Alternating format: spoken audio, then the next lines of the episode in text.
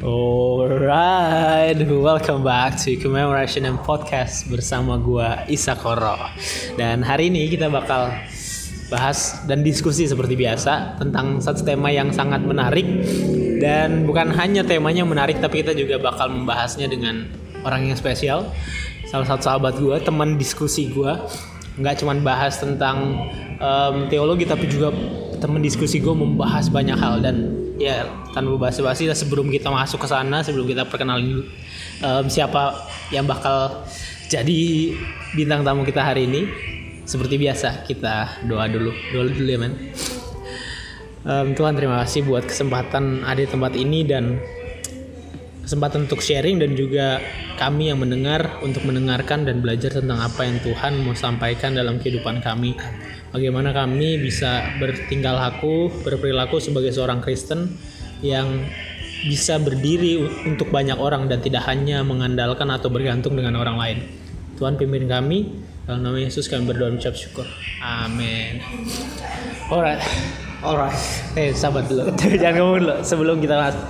Ah, langsung lah kita tanpa basa-basi kita sambut Kak Petrus Rido Asia.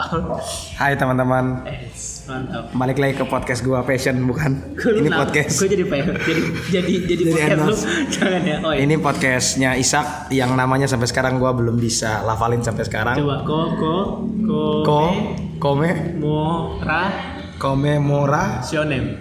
komemorasionem. Eh, Asik. siap. Em, dan ya welcome Kapets.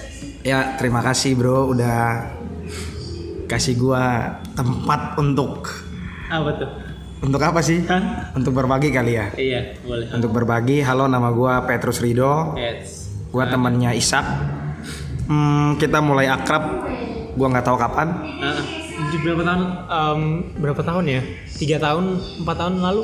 Semester lima gue sih. Ya, semester 5 berarti gue semester 7 ya. Iya. Semester 7 berarti 2016. Ya, 4 tahun dan gue bersyukur bisa kenal nih orang, pikirannya mantap, Yes. luas.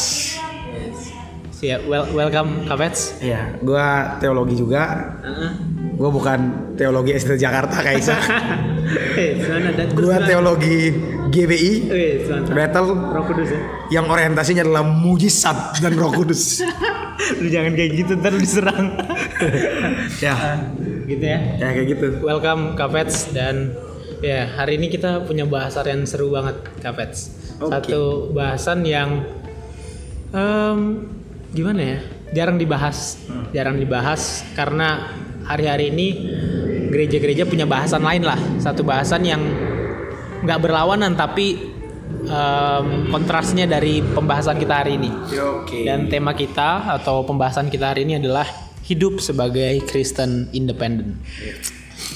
Dan kalau kita dengar hari-hari ini kan penekanan gereja atau kekristenan cenderung diberikan kepada hidup sebagai Kristen komunal, hidup sebagai em, persekutuan Kristen, hidup sebagai oh kumpulan orang Kristen dan lain sebagainya. Kalau misalnya kita ada masalah, kalau kita ada sesuatu yang terjadi dalam kehidupan, harus sadar bahwa kita nggak hidup sendiri, harus sadar bahwa kita hidup bersama-sama dan lain sebagainya. Nah, tapi hari ini kita mau bahas satu yang agak berbeda, yaitu hidup sebagai Kristen independen. Sebelum kita masuk sana, gue mau tanya dulu nih kak, apa yang lu pikirin atau apa yang muncul di kepala lu saat mendengar kata independen? Silakan kak. Kalau bagi gua sih kata independen sendiri secara pribadi ya gua nggak bisa definisin gimana gimana ya. Tapi ya gua keluar dari orang yang punya komunitas. Dari gua sekolah minggu gua punya komunitas, gua SMA gua punya komunitas. Bahkan sampai kuliah pun gue punya komunitas. Bahkan sekarang pun gue adalah orang yang berkecimpung dan bantu dalam dua komunitas di range umur yang beda. Komunitas di range umur yang anak muda sama orang yang benar-benar ya udah berumur yang gue pernah ajak lu Sak. Iya, iya, benar. kayak gitu. Tapi di situ yang di, justru di situlah gue ngerti arti kata independen. Kenapa?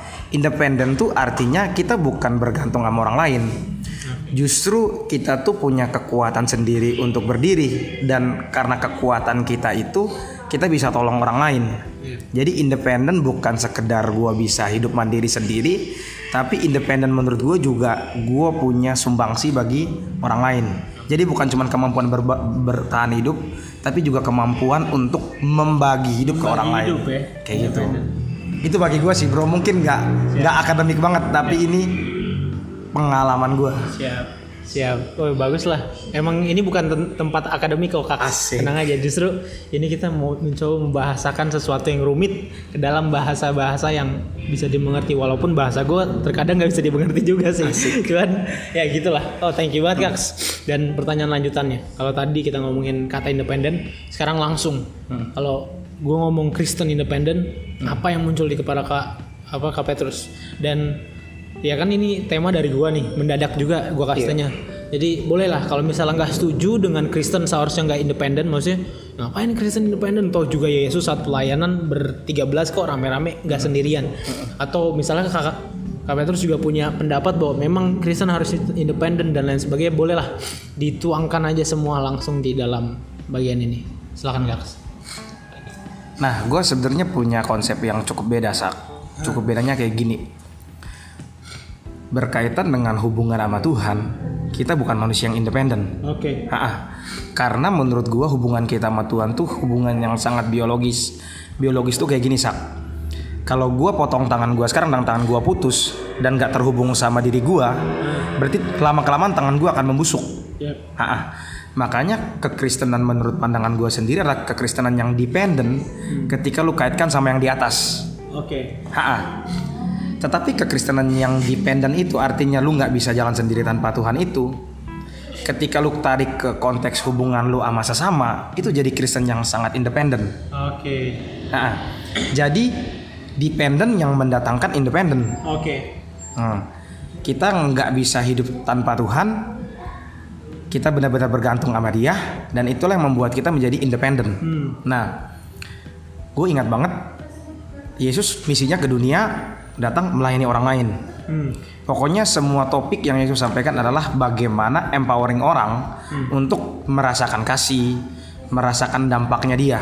Nah, menurut gua itu hanya bisa dilakukan oleh orang-orang yang udah penuh Iya. dan kokoh, Hmm. yang mungkin kita definisiin sebagai orang yang independen. Yep. Nah, kayak begitu. Jadi kalau lu mau tanya ke gua menurut gua Kristen yang independen seperti apa? Kristen yang benar-benar melayani. Oke. Kristen Kristen yang memberi seperti yang lu bilang tadi. Isu sekarang itu yang muncul tuh adalah orang harus berkomunitas. Iya. Biar orang kuat. Orang harus melakukan berbagai hal karena dia nggak bisa fix masalahnya sendiri. Iya. Gue setuju, tapi di satu sesi dalam ketika gue berbicara, gue pernah ngomong kayak begini. Komunitas yang benar-benar kuat adalah komunitas yang dihasilkan dari individu-individu yang mempunyai kesadaran bahwa dia harus benar-benar bersumbangsi bagi komunitas itu. Iya. Kayak gitu. Berarti gue juga nggak setuju bahwa sebenarnya Kristen berkomunitas itu buat orang nggak nggak independen, buat orang dependen. Justru Kristen yang berkomunitas harusnya membuat orang termotivasi dan terdorong untuk independen Oke. supaya dalam komunitasnya dia benar-benar bersumbangsi bro. Karena menurut gua kayak gini nih, gua pernah punya pengalaman kayak gini. Pernah namanya sombong rohani lah, karena gue pikir kan gua teologi kan. Karena gue teologi jadi gua nggak perlu untuk hmm, nggak perlu lah hidup berdampingan sama orang. Yang penting gua earn money yang cukup per bulan. Gue punya pandangan teologi, gua saat teduhnya jalan, gua pelayanan udah cukup gitu loh. Oke. Tapi di di momen di mana gue diminta bantu sama teman gue untuk tolong satu komunitas, nggak tolong sih lebih ke berpartisipasi. Gue pikir awalnya gue begini, gue bisa dapat apa sih dari situ? Eh, tapi ketika gue berusaha, ya udah gue jalanin aja. Ternyata diri gue sendiri tuh jadi maju gitu loh. Iya. Ah, jadi maju. Kenapa jadi maju? Awalnya gue, gue bisa dapat apa dari situ. Tapi kan gue bilang kayak gini, ya udah gue bisa kasih apa? Oke. Ternyata waktu gue fokusin diri gue untuk memberi sesuatu yang gue bisa kasih ke komunitas itu, justru gue juga jadi dapat banyak gitu loh. iya, Dan dapat banyak kan abstrak kan, tapi banyaklah kesaksian-kesaksian mereka yang akhirnya buat gue tuh bener-bener ya memperbaiki diri, evaluasi, dorong untuk maju, kayak gitu kan. Iya menurut gue kayak gitu sih. Oke. Siap. Thank you, thank you, Kaks. Itu mantep banget sih gue dari yang lu omongin tadi gue dapat satu hal yang lu bilang tentang ketergantungan atau dependency kita kepada Tuhan, ketergantungan kita kepada Tuhan, dependent kita kepada Tuhan justru membawa kita kepada independensi pribadi. Kita kalau jadi kayak dalam se dalam konsep kekristenan nggak bisa kita sepenuhnya independen karena pada akhirnya kita butuh Tuhan. Kita harus dependen sama Tuhan. Tapi justru dalam kedependenan kita kepada Tuhan itu kita mendapat kemampuan untuk berdiri sendiri untuk diri sebagai independen berdiri independen karena Tuhan yang memampukan. Dan kesadaran itu sih yang paling penting bahwa ini bukan lagi tentang kita tapi tentang Tuhan yang memampukan kita. Dan tadi kan lu bahas juga dikit tentang lu pernah ngalamin tuh sombong rohani. Hmm. nah kalau misalnya kalau tadi kan lu sombong rohani karena lu ngerasa independen tuh. Tapi gimana pendapat lu tentang orang yang ngerasa dia independen sama orang? Maksudnya mereka orang-orang yang ngerasa bahwa oh mereka terikat nih sama komunitas mereka terikat sama orang lain mereka terikat sama ini. Tapi kok masih ada sombongnya? Maksudnya mereka masih bisa sombong atas ketergantungan mereka satu sama lain. Atau enggak kalau lu nggak bisa jelasin itu lu coba bisa jelasin juga tentang bagaimana sih cara mengatasi kesombongan yang muncul baik karena dependensi maupun karena independensi seseorang dalam diri. Silakan kak. Nah gue pernah melakukan riset pribadi sih hmm. tentang ini dan gue pernah baca beberapa mungkin juga dengar podcast hmm lu sadar gak sih generasi kita sekarang tuh kayak generasi kentang gitu bro hmm. generasi yang apa-apa tuh kayak ngertiin gua dong nggak boleh body shaming dong kayak lu nggak ngerti gua kayak gini nah kayak generasi yang gua rasa kayak nggak tough gitu oke okay. generasi yang nggak tough gitu akhirnya ketika ada rilis bahwa kita harus punya komunitas. Seneng banget mereka. Hmm. kenapa? Mereka berasa ada orang lain yang dalam tanda petik bertanggung jawab atas hidup mereka. Kayak support group gitu ya. Ah, jadi sama kayak, iya. memiliki kesamaan kayak support group gitu. Makanya kalau dengar dengar kesaksian wah gue bersyukur banget nih ada komunitas ini nih yang tolong gue kayak begitu. Gue setuju bahwa itu punya peran yang sangat besar dalam kehidupan kita. Tapi balik lagi seperti yang gue bilang bahwa gini loh, lu bayangin kalau misalnya lu ada lu berlima nih, yeah. terus lima limanya punya mentalitas kayak begini, hmm. tolong gua dong. Nah.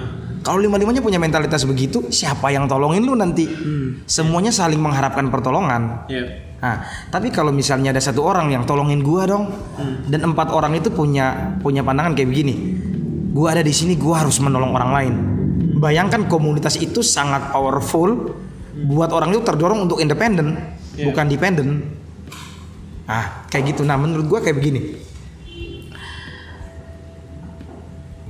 Hal yang buat gue seneng itu adalah nih kayak contoh nih gue diskusi sama lu nih yeah. gue kan sering nih sak misalnya gue butuh pencerahan dong kayak gitu-gitu nah satu sisi gue kayak begini ya gue gue butuh isak nih untuk tolong gue nih kasih beberapa pertimbangan nih tapi di sisi yang lain pun gue harus pikir begini gue nggak boleh cuman ketemu Isak hanya untuk dapat sesuatu. Dapet sesuatu ya.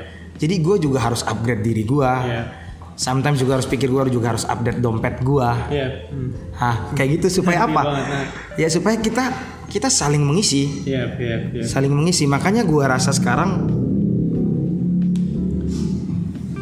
susah ya kalau misalnya hidup mengandalkan komunitas tuh Hmm. Susah kalau lu pengen ditolong sama komunitas menurut gua motivasi lu duluan lu harus Bisa, ya. lu harus lu harus menolong duluan, yeah. lu harus menolong duluan lah. Ah, siap siap siap. Nah, terus pertanyaan yang kedua tadi tuh, Kak, uh, gimana sih cara mengatasi kesombongan? Gimana kita mengatasi ke kesombongan yang ada dalam ada di dalam diri kita, baik karena independensi maupun karena dependensi kita kepada orang lain. Coba silakan Kak. Nah awalnya paradigma gue tuh kayak gini. Sak, gue tuh tipe yang kayak gini. Kayak contoh gue dari Kupang mau berangkat ke Jakarta. Yeah. Kos gue, gue hitung berapa? Hmm. Biaya hidup gue berapa? Cara gue survive itu seperti apa? Istilahnya segala sesuatu yang gue buat itu di atas kertas itu harus terukur. Okay. Karena gue memang tanam di kepala gue bahwa Gue nggak boleh nyusahin orang lain dan gue harus berjuang pakai kekuatan gue sendiri. Yeah. Nah pasti adalah istilahnya kita berdoa minta kekuatan Tuhan kayak begitu jadi gue merasa gue bisa tanpa orang lain karena hitungan gue masih masuk okay. hitungan dari masalah duit hitungan dari masalah relasi dengan orang lain hitungan dari akses yang gue masih bisa manfaatkan untuk gue bisa survive di Jakarta Nah, hitungan secara teologi, gua rasa gue punya iman yang cukup. Iya. Gua rasa gue punya ilmu pengetahuan yang cukup. Gue punya skill pelayanan yang mumpuni. Sehingga gue pikir gue nggak terlalu butuh-butuh amat orang lain. Yang penting gue doa, gue baca Alkitab, gue benar-benar hubungan gue pribadi sama Tuhan. Iya. Jadi segala sesuatu terukur makanya buat gue tuh berasa gue nggak butuh orang lain. Sometimes karena di titik tertentu gue menganggap orang lain kok lebih rendah dari gue dan ngapain gue minta bantuan sama dia. Iya. Nah, tapi di satu sisi akhirnya gue sadar lagi ketika gue membuka diri untuk minta tolong sama orang lain. Meskipun kemampuannya biasa-biasa, ternyata dia sendiri tuh punya titik di mana kemampuan yang mungkin gue nggak punya. Lu bayangin gue punya kemampuan tertentu, ditambah kemampuan yang gue nggak punya dan dia punya, berarti gue lebih banyak dapat lebih lagi. Jadi alasan yang akhirnya buat gua kayaknya nggak boleh dalam tanda petik jadi sombong adalah ada hal baik yang bisa kita dapat dari orang lain ketika kita punya kesediaan diri untuk membuka diri kepada mereka. Oke. Ini bukan dalam konteks manfaatin mereka ya. Iya. Ini dalam konteks kita melihat orang lain itu mempunyai nilai khusus tersendiri yang buat kita pun akhirnya merasa bahwa dia penting. Iya. Kita butuh dia dan kita sometimes gak lebih baik dari dia. Nah, tetapi di sisi yang lain kesombongan secara depen- dependensi itu kayak gini. Gue merasa gue kuat nih. Iya. Misalnya gue punya komunitas yang dalam tanda petik misalnya pengusaha semua nih. Iya. Gue mau buat apa pun enak. Kenapa? Banyak yang nyumbang. Yang nyumbang, Nah, iya. dan misalnya gue punya komunitas yang anak musik semua nih. Iya. Gue mau mixing lagu atau gue mau buat satu konten yang berkaitan dengan lagu enak nih. Kenapa? Gue bisa minta di mereka. Iya. Kualitas gue dalam melakukan kegiatan sosial atau kualitas gue dalam buat konten otomatis lebih tinggi Iya. karena gue bisa manfaatin mereka. Iya. Nah, kayak begitu. Kalau motivasi gue benar-benar pure buat konten dan gue benar-benar menghargai dan kita benar-benar sama-sama saling benefit, nggak apa-apa. Tapi zaman sekarang beda men. Iya. Zaman sekarang itu lu kayak apa-apa itu memindahkan tanggung jawab pribadi ke tanggung jawab kelompok. Oke. Jadi kepentingan pribadi untuk kepentingan kelompok juga jadi. Contoh misalnya, masalah itu kan faktornya dua, faktor internal dan eksternal. Iya. Kayak misalnya lu nggak punya duit, ya bisa aja karena memang lu betul-betul kayak nggak ada pekerjaan yang bisa lu lakukan, ya udah itu masalah eksternal. Tapi kalau pengetahuan uang lu sendiri yang buruk, ya berarti itu kan masalah internal. Kayak gitu. Kadang-kadang orang pengetahuan uang yang buruk segala macam, dia kayak begini. Teman-teman gua mana nih? Iya. Teman-teman gua kok nggak bisa bantu gua nih? Sama dalam area rohani juga kayak begitu. Ada tanggung jawab pribadi dan ada tanggung jawab kelompok. Nah, kadang-kadang kita nggak melakukan tanggung jawab kita pribadi dalam membangun hubungan sama Tuhan, upgrade diri segala macam. Kita menaruh tanggung jawab itu ke komunitas kita, Hmm. sehingga kita datang dengan motivasi kayak begini. Gue bisa dapat apa ketika gue ada di komunitas gue? Iya. Nah, dan akhirnya ketika dia dapat banyak dari komunitasnya, dia mulai bilang kayak begini. Memang orang nggak bisa hidup sendiri. Ah, Oke. Memang orang butuh komunitas. Padahal itu kesimpulan muncul dari ketidakbertanggungjawaban dia akan pribadi dia dan dia menaruh tanggung jawab itu ke komunitasnya dia dan akhirnya dia mengendorse komunitasnya dia. Hmm, iya. Itu yang menurut gua jadi kesombongan dependensi itu, Bro. Dependensi ya. Kayak gitu, Bro. Sedap, keren banget emang jawabannya enggak enggak enggak enggak enggak Mario Teguh banget ya. Mario Teguh banget ini ya. Serem banget gue dengernya. Dan dari apa yang gue denger ya Kaks jadi gue paham ya sih. Mes- meskipun gue yang nyeletukin eh, apa namanya tema ini tapi pada akhirnya gue sadari bahwa kedua hal ini adalah kedua hal yang harus berjalan bersamaan yang harus seimbang baik dependensi maupun independensi di satu sisi kita perlu sadar bahwa kita tidak hidup sendirian dan perlu menyadari keberadaan orang lain dan perlunya bantuan mereka juga. Tapi di sisi lain kita juga harus menyadari bahwa kita adalah makhluk individual. Kita kita adalah personal yang harusnya em, utuh yang harusnya bisa berdiri sendiri dan bahkan bisa menjadi tumpuan bagi orang lain. Yes. Nah, makanya keduanya harus berkesinambungan lah ya. Nah makanya em, terkait dengan hal tersebut gue mau nanya pertanyaan terakhir nih kak. Sekalian penutup aja kali ya. Ya, di antara keterhubungan di antara keduanya tersebut menurut kak, kak Petrus di kapan sih atau di bagian mana kita harus independen dan di bagian-bagian mana kita harus dependent kepada orang lain atau kepada siapa pun itu silakan kak Kalau berkaitan dengan hidup secara umum, kita harus independen. Yang pertama, sama diri kita sendiri dulu. Oke. Pikiran kamu, perasaan kamu, emosi kamu, semua bukan tanggung jawab orang lain. Iya. Semua tanggung jawab kamu. Makanya mood kamu tidak tidak boleh ditentukan oleh komunitas kamu Oke. atau oleh orang lain. Karena kamu yang harus bertanggung jawab. Itu secara individu kita. Kemudian kamu harus independen secara apa? Kamu harus independen secara keuangan. Oke. Supaya apa? Dalam komunitas itu kamu tidak mencari benefit tertentu, Hmm. tapi kamu memberikan benefit tertentu. Nah, kamu juga harus independen secara apa? Secara ilmu pengetahuan. Iya. Kenapa? Supaya dalam komunitas kamu, kamu memberi perspektif baru. Bukan hanya perspektif komunitas yang menurut gue sometimes komunitas itu perspektifnya bisa salah. Oke. Tapi dengan kamu punya independensi dalam berpikir, kamu bisa jadi tools untuk check and balance. Oke. Iya. Nah, kayak gitu. Terus. Secara rohani, kamu harus independen kedependenan kamu sama Tuhan. Oke. Kamu harus independen dalam hal kamu yang bertanggung jawab terhadap iman kamu bahwa kamu bergantung sama Tuhan. Kamu memberi diri untuk terus setiap hari belajar Injil. Kamu memberi diri terus untuk dikoreksi dan mau bertobat. Itu urusan pribadi. Iya. Nggak tergantung sama orang lain. Orang lain mungkin men-trigger, tapi keputusannya sama kulikan-kulikan semua di dalam itu pasti kamu. Oke. Ha-ha. Iya. Tapi berkaitan dengan kita harus dependensi di bagian mana? Iya. Menurut gua kita di kita harus dependensi di bagian yang satu kita nggak punya. Oke. Kita nggak punya itu misalnya apa? Kita punya pikiran pribadi nih, Iya. tapi orang lain punya cara pandang yang beda. Iya. Jadi kita nggak punya itu cara pandang yang beda dari orang lain. Kita butuh mereka. Iya. Nah, misalnya sometimes kita nggak punya duit Iya. karena mungkin lagi mengalami hal tertentu, tetapi orang-orang tertentu bisa menolong kita. Oke. Nah, sometimes pikiran kita itu bisa salah. Nah. Mungkin terdistrak oleh berbagai masalah yang kita alami.